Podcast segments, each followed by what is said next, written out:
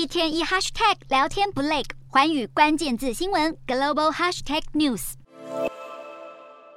跟随天主教廷的瑞士卫队以及主教的引领，法国总统马克宏二十四号抵达了梵蒂冈，与教宗方济各会面。马克宏赠送教宗一本哲学著作，而教宗也回赠了马克宏一件勋章。两人在友好互动后，展开了五十五分钟的闭门会谈。虽然谈话内容不公开，但外界研判主要话题就是乌俄和平。马克宏接着也跟两位教廷的高层官员进行对谈。话题除了乌克兰的人道情况，还有高加索、中东和非洲等地区事务。不过，这场出访对很多人而言意义大不相同。先前一份报告揭发了法国的天主教神职人员长期性侵总共二十多万名儿童，也指控教廷对这份报告的反应太慢。趁着这次场合，被害人强烈呼吁马克宏直接与教宗谈论这项大问题。法国天主教会的性侵独立调查委员会发布长达两千五百页的报告，内容详细说明教会是如何一再的让受害者保持沉默。这份报告形同是为天主教界丢下了重磅炸弹。虽然法国主教会议的负责人承诺会采取行动，但事件处理的进展实在太慢，